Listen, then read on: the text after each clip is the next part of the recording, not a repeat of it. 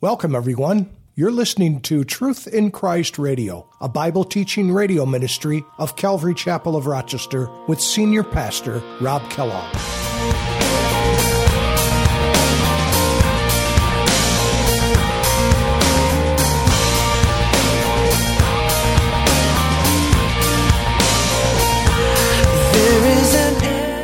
You know, perhaps the Lord was getting their attention. You know, now they lose 22 and now 18,000. That's 40,000 men in two days they've lost. And they should have overwhelmed the enemy. But all throughout this time, they weren't really walking with the Lord. Except in this battle, there's some semblance of them trying to get back to doing the right thing. But, you know, the, the, there's so much stuff that, that they've been involved in. And, and, and God, for reasons we don't always know, allowed them to go through this humiliating defeat when it should have been a very quick operation.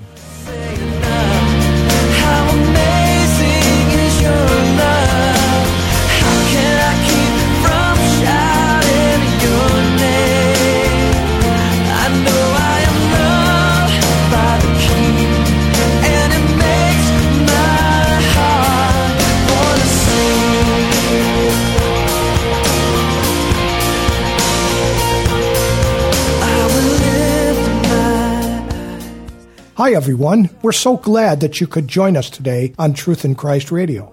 Today we learned that God allowed the two days of defeat for the purpose of bringing Israel low. They needed to be humbled, and these days of defeat compelled them to humble themselves. God used this to humble the whole nation. They had to understand that the horror of the crime in Gibeah was not merely the result of sin of one group of men, or one city, or even one tribe. The whole nation had to be humbled because they first thought that the sin problem was only in Benjamin. Israel had to see that their nation as a whole had a sin problem. Now let's join Pastor Rob with today's lesson men who draw out their right hand, who they, they know they're very comfortable battling with somebody who's coming at a sword from this vantage point. Does that make sense? But they're not prepared for somebody who has a sword in the other hand. It throws everything off. Unless you know that your, your, your enemy is a southpaw, or whatever they call it. What is it, a north northpaw? Southpaw? Yeah, southpaw. That, that's what, you know, if you don't know you're the guy you're in the ring with and he's a southpaw and you're expecting all these right jabs, it's going to be over in one round. And so they weren't prepared for this. But Ehud was one of those men. He was a Benjamite, a left handed man, and he, he, he, was able to bring uh, victory for the children of Israel when he slayed uh, Ehud, or I'm sorry, um, Eglon, the king of Moab, and the king never saw it coming because he was, and they didn't even check to look for look for weapons on him because they were out looking on the right side, looking on his right side, thinking they'd find something, but underneath his coat he had something on his right side, which is very uncommon. So they didn't even look. So they, he goes in pretty much unnoticed and kills King uh, Eglon and secures the victory for Israel and so becomes a, a, judge of Israel. But that was back in the very beginning. So now we have these 700 men from Benjamin. It says in verse 17, Now besides Benjamin, the men of Israel numbered 400,000 men who drew the sword. All of these were men of war. So the men of Israel, verse 18, arose and they went up to the house of God. Now, this is a good sign because, after all, they haven't been consistent, but the Bible mentions that they did go up. They did go up to the to the tabernacle in Bethel, and they, they inquire of God, and they said, Which of us shall go up first to battle against the children of Benjamin? And probably through the Urim and Thummim, those two rocks that the high priest would have in his, in his ephod, they probably divined that by that way and, and discern God's um, uh, choice by that. Uh, the Lord said, Judah first. Judah first. And notice, it's good that they did this there's, there's a glimmer of hope now that they would seek the Lord in this. Very encouraging. And um, we're going to see them inquiring of the Lord in verse 23 and then in, verses 26 through 28. And um, it's interesting, though, that the Lord had Judah go up first. We've seen this before in the scripture in the very beginning of Judges. You remember after the death of Joshua, it says in, in verse uh, 1 of chapter 1 that the children of Israel asked the Lord, saying, Who shall be first to go up against the Canaanites to fight against them? And the Lord said, Judah shall go up. Indeed, I have delivered the land into his hand. And, and remember, Judah has always been the lawgiver. It's the one that uh, Jesus Christ ultimately would come through. It's the one who David would come through the line of Judah, and ultimately Jesus Christ. And so Judah was a leader. And so God uh, used uh, uh, Judah to go first into these battles, into these different things. And you can look at Genesis 49 and just see how Jacob prophesied over his sons, over Judah. And ultimately, it prophesies ultimately of Jesus Christ coming into the world through Mary. And um, Verse 19, it says, So the children of Israel, they rose in the morning and encamped against Gibeah. And this is an interesting thing. It says, The men of Israel went out to battle against Benjamin. And the men of Israel put themselves in battle array to fight against them at Gibeah. And um, Gibeah is, uh, again, just a, a little bit north of, of Jerusalem and about halfway between Jerusalem and, and Mizpah. And so Verse 21 The children of Benjamin, they came out of Gibeah, and on that day they cut down to the ground 22,000 men of the Israelites. I find that crazy, don't you? There's a, an army of at least 360,000 men going against 26,700 men. The odds are so against them. But you know, sometimes when there's a lot of numbers, people get lazy. They're thinking, oh, we're going to, the guys in the back are like, and by the time we get up there, it's going to be over with, right? Maybe they were thinking that. I don't really know. But then again, those 700 men from Benjamin are coming out drawing with their left hand and totally throwing everybody off. I'm sure they put those guys right in the front because they were not expecting that. And uh, certainly that probably didn't bode well for them. So the first time, the first day, they lose 22,000 men of the Israelites. And the people, that is the men of Israel, they encouraged themselves. And again, they formed the battle line at the place where they had put themselves in array on the first day. And I love this. The children of Israel, they do. They went up and they wept before the Lord. They're probably saying, How can this happen? These guys are clearly in sin. We're going to take retribution. We're going to do the right thing. Actually, it really wasn't the right thing, but they were angered and they wanted to do the right thing initially, but they weren't going to get their what they wanted. So now they're just going to go all out against them. But the Lord said, and so they asked the Lord, Shall I draw near to battle against the children of my brethren, Benjamin? And the Lord says, Go up against him. The Lord never promised that there would be victory that next day, and in fact, there wasn't. So the children of Israel, verse 24, they approached the children of Benjamin on the second day, and Benjamin went out against them from Gibeah on the second day, and now they cut down 18,000 more of the children of Israel, and all these with the sword, and all these drew the sword. You know, perhaps the Lord was getting their attention. You know, now they lose 22 and now 18,000. That's 40,000 men in two days they've lost. And they should have overwhelmed the enemy. But all throughout this time, they weren't really walking with the Lord. Except in this battle, there's some semblance of them trying to get back to doing the right thing. But, you know, the, the, there's so much stuff that, that they've been involved in. And, and, and God, for reasons we don't always know, allowed them to go through this humiliating defeat when it should have been a very quick operation. Then all the children of Israel, verse 26, that is, all the people, went up and came to the house of God, and they wept, and they sat there before the Lord, and fasted that day until evening, and they offered burnt offerings and peace offerings before the Lord. And, and I can imagine God's heart right now just really warming up, you know, loving these people, even though they've been doing such horrible things, and now when they really need something, now they're devoted. Have you ever noticed that? Have you found yourself being that way? That when you really want something, boy, then your prayer life gets really serious. But up until then, you're just kind of like, eh. I know people like that. Remember 9 11? When 9 11 happened, I had people lined up outside my cube at Xerox, people who knew I was a Christian, wanting to know what the Bible had to say about what just happened. They knew something was up. But until then, they had no relationship with the Lord. They didn't even care to know. But now they're weeping. Now they want answers right? And thank God they were that way. I'm, I'm not knocking that. I'm just saying that usually when we're wounded, that's usually the time we start to squeal and we start to come to the Lord. And, you know, the Lord allows that.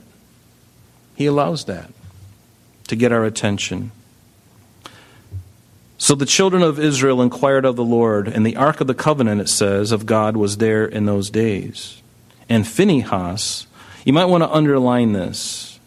Phinehas, the son of Eleazar, the son of Aaron, stood before it in those days, saying, Shall I yet go out to battle against the children of my brother Benjamin, or shall I cease? And the Lord says, Go up, for tomorrow I will deliver it them into your hand. This Phinehas, the son of Eleazar, the son of Aaron, was the same Aaron or the same person back in the Old Testament in Numbers chapter 25, where he thrust through that, that uh, uh, man from Israel who brought in a, a woman from one of the Canaanite cities, uh, a woman that he shouldn't have been with, and he committed the lewdness right in front of Israel. This is while they were still in, in the, in the desert before they came into the promised land. So this is the same man.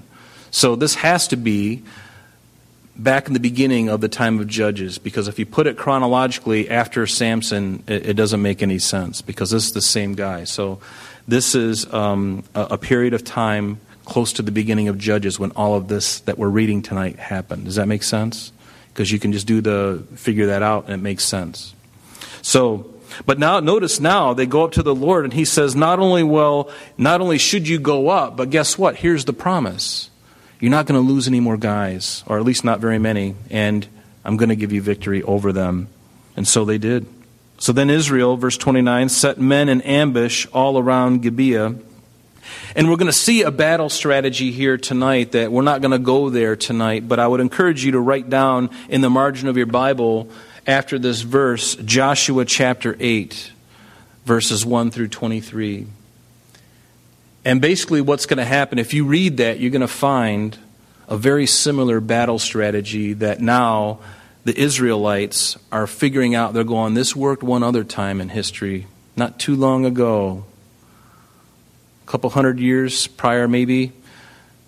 This battle plan worked. And basically, what it is, is they were going to ambush the city. So uh, here's Gibeah. If you look up here at me, here's the city of Gibeah. The, the Israelites will come after uh, and would draw out and then turn around and run as they have done the last couple of days. And then the Benjamites would come after them. And unbeknownst to the Benjamites, there's going to be a whole other group of guys coming down and attacking the city. And they're going to kill everybody in it and set the place on fire.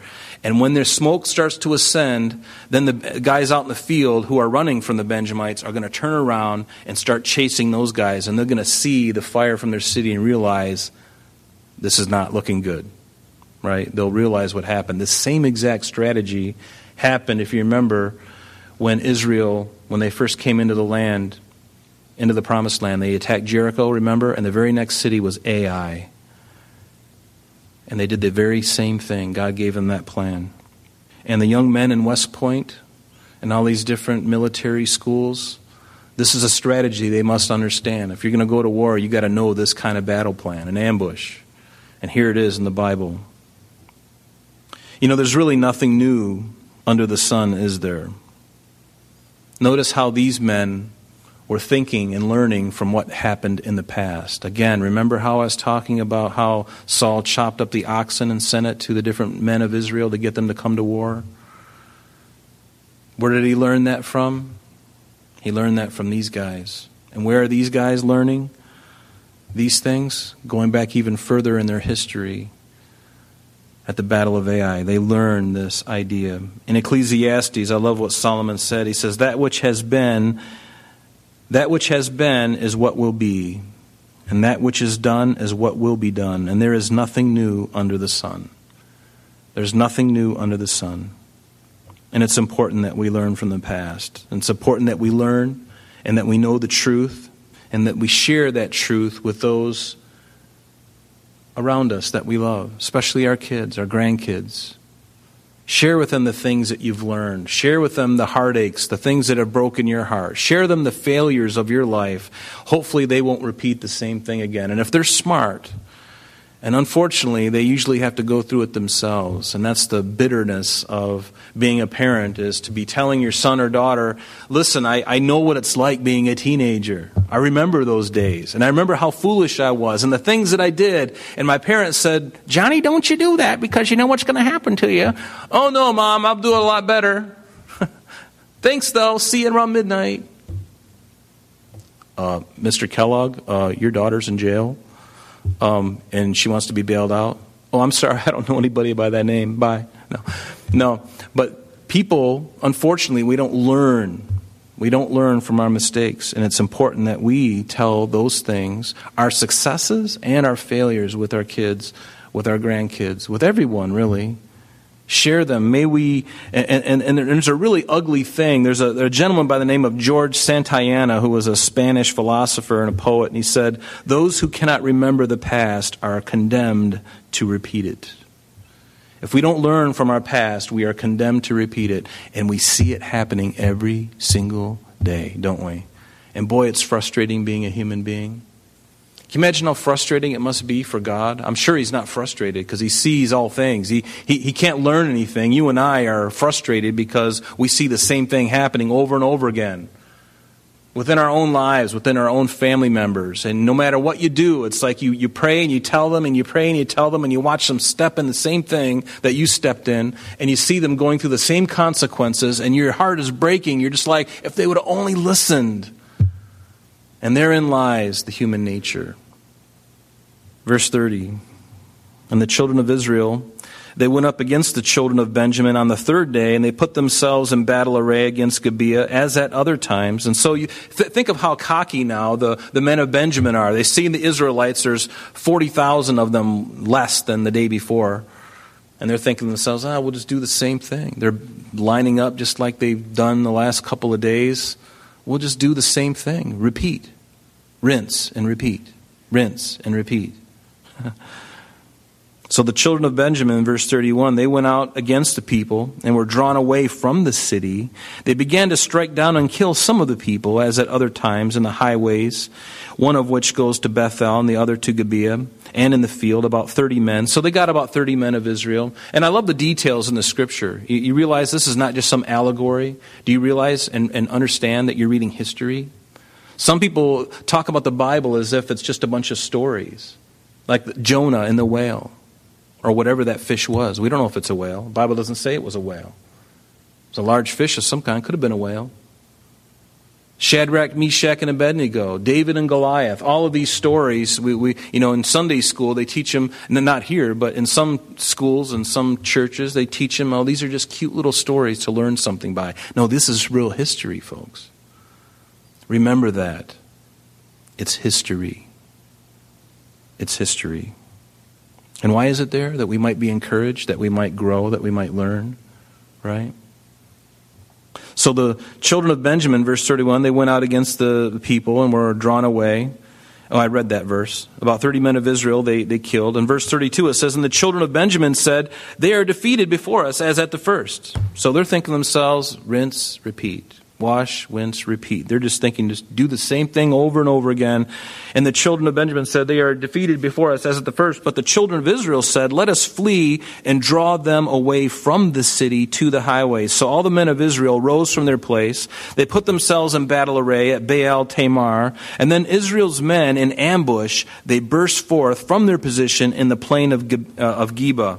And the 10,000 select men from all Israel came against Gibeah, and the battle was fierce, but the Benjamites did not know that disaster was come upon them. And the Lord defeated Benjamin before Israel, and the children of Israel destroyed that day 25,100 Benjamites, all those that drew the sword. All those that drew the sword. And so when you do the math of this, I, I love this about the Bible and some of the numbers. They started off with 26,700. They've now been reduced by that number, 25,100, which leaves about 1,600, maybe 900 of them left. An entire tribe almost wiped out. These are men. You need men for children, right? You also need ladies too, but if there's no men, guess what? The tribe is not going to go on. It's going to end abruptly. So so the children of Israel, or children of Benjamin, excuse me, verse 36, saw that they were, they were defeated. The men of Israel had given ground to the Benjamites because they relied. So right now, uh, verse 36 on below is going to describe all the things that happened to get to that point where they had defeated them by 25,100. So we're going to see a tally here in just a moment. So the children of Israel, I keep saying that, the children of Benjamin, they saw that they were defeated.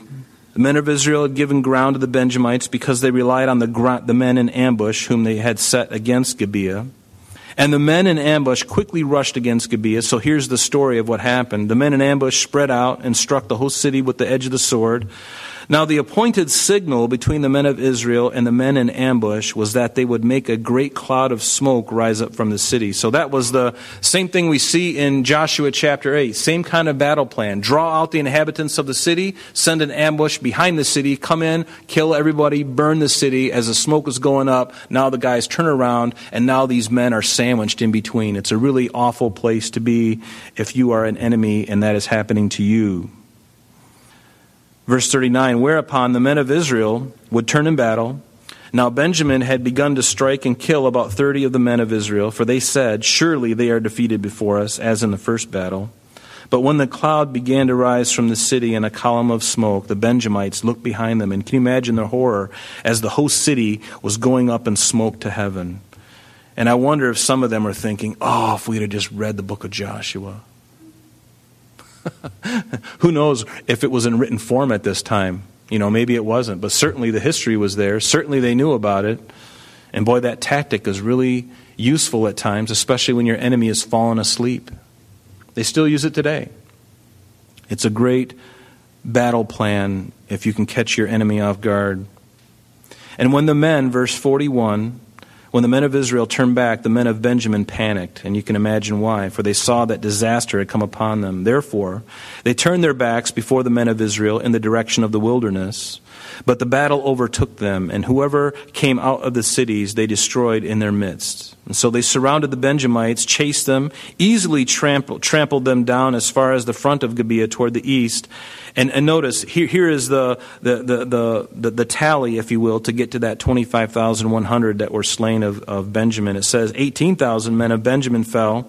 All of these were men of valor. Verse 45 Then they turned and they fled toward the wilderness to the rock of Rimmon, which is a very uh, great place. It's like a fortress area. And if you're hiding from your enemy, it's a great place to do it. And so it's sort of like the rock city of Petra, perhaps, something that seems impregnable, some place where you could go, like David did when he fled from Saul. He went to, you know, En Gedi, in the place where there's a lot of rocks, very rocky, very treacherous area.